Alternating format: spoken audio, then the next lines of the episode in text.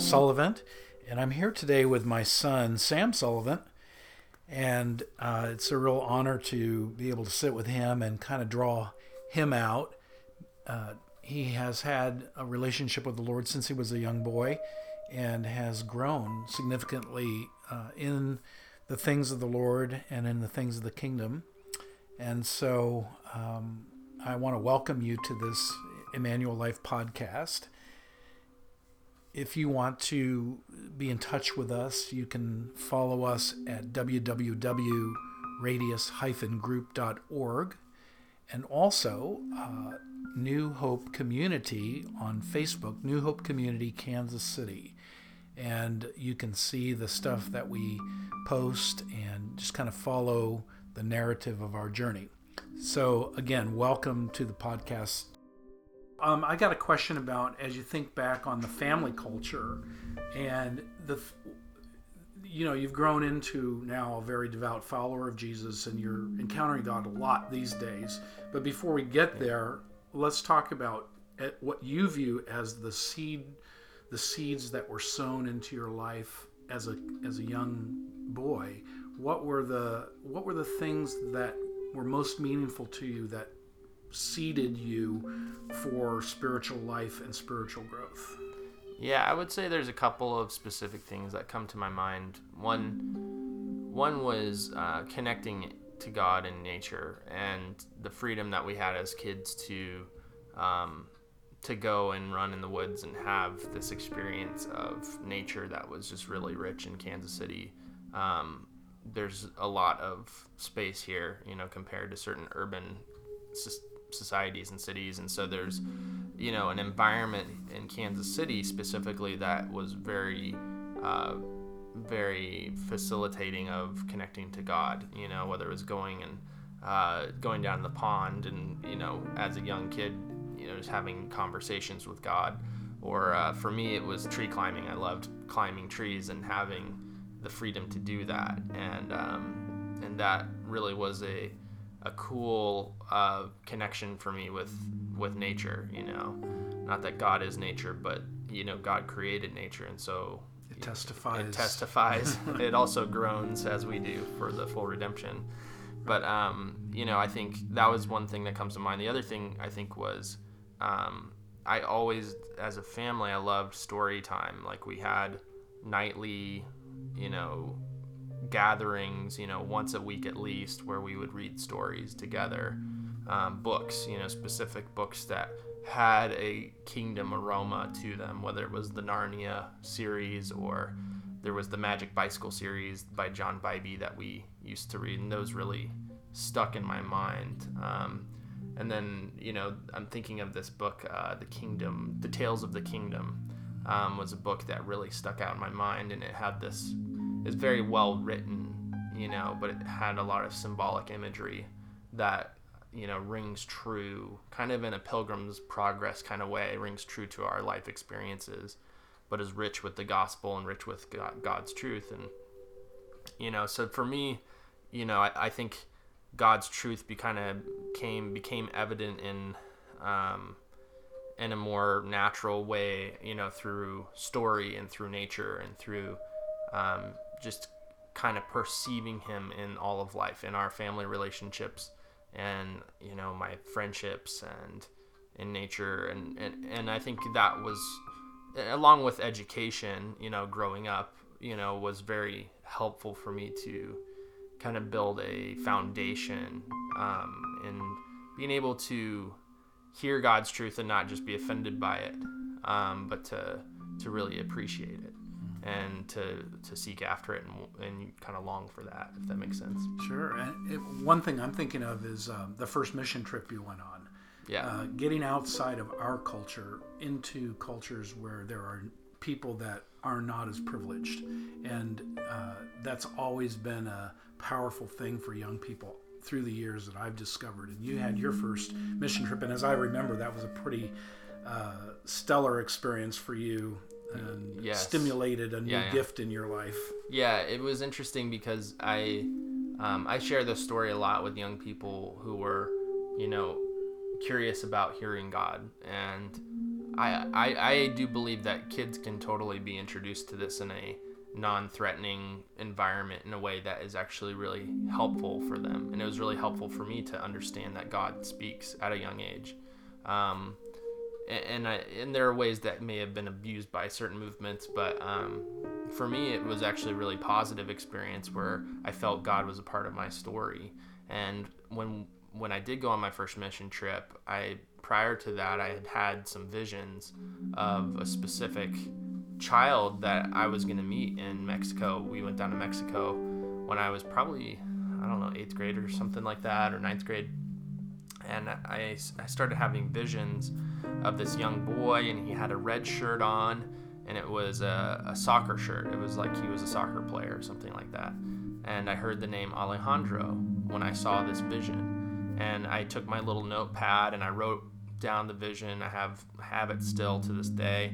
Um, of kind of my first document of hey you know i heard god i had experiences prior to that but this was more dynamic because it was about somebody else and not just about me. Um, and it was really neat because i was able to go on the trip and it was a two week um, trip total uh, through YWAM actually and our church connected. And it was neat because when we got to mexico we did all sorts of amazing things, service projects. It was really awesome, you know, experience, and I think very stretching for my mind um, at that time, and opened my eyes to other people's situations, which is really good.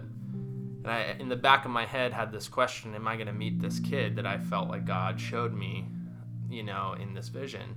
And um, it wasn't until the very last day I was sitting up on the wall of our um, of our little kind of compound or whatever you call it.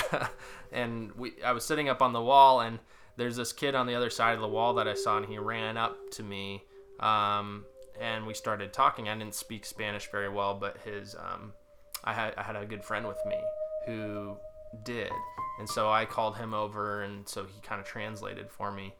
But I asked him his name, and he said Alejandro. um, and I looked at him, and I had that moment of I, I'd kind of given I had started to give up hope a little bit. I was like, I don't know, maybe I made that up, you know. And um, and then I heard that when he said his name was Alejandro, I, I did a double take and looked at him and was like, whoa, like.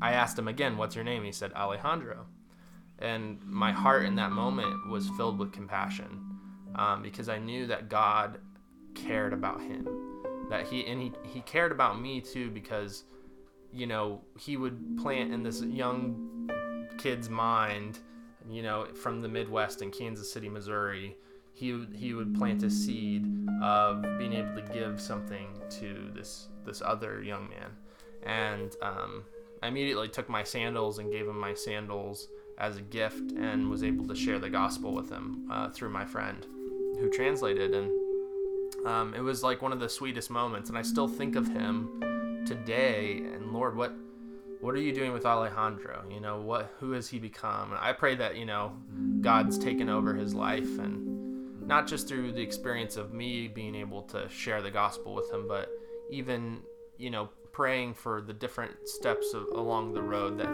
that maybe he's encountered god in unique and powerful ways and and god obviously has a destiny and a plan for his life.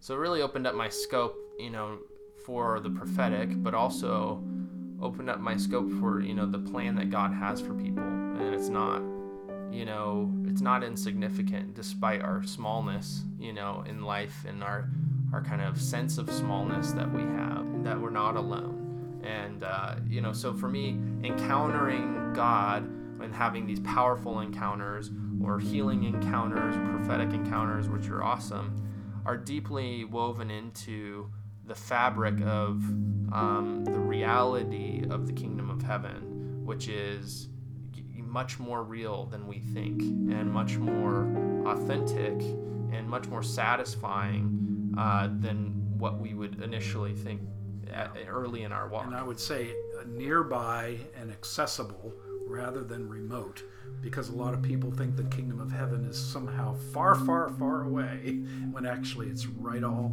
it's it's right around us. It's the invisible universe that's right next door Yeah. to the visible world that we live in every day. And and I think you know you, again your experiences with getting out into nature was also a uh, a way of unplugging from all of the barrage of distractions in modern life uh, with the excessive noise, the excessive media, and just things that constantly distract us. And those distractions become comforting to us and they become crutches, where when we feel insecure or lonely, we lean on them rather than lean into God. But in those raw uh, experiences with big nature, you uh, suddenly don't have those crutches. And God uses that to stretch young people and older people too. Well, um, next, uh, the next podcast we'll do, we'll talk more about uh, kind of bringing things up to date in terms of your present day walk with the Lord and encounters and how that works for you. So let me just say a prayer. Lord, we thank you for uh, this opportunity to uh, talk about Sam's journey, about his life, and and Lord, we pray that you would bless parents and children and young people that are hearing this podcast.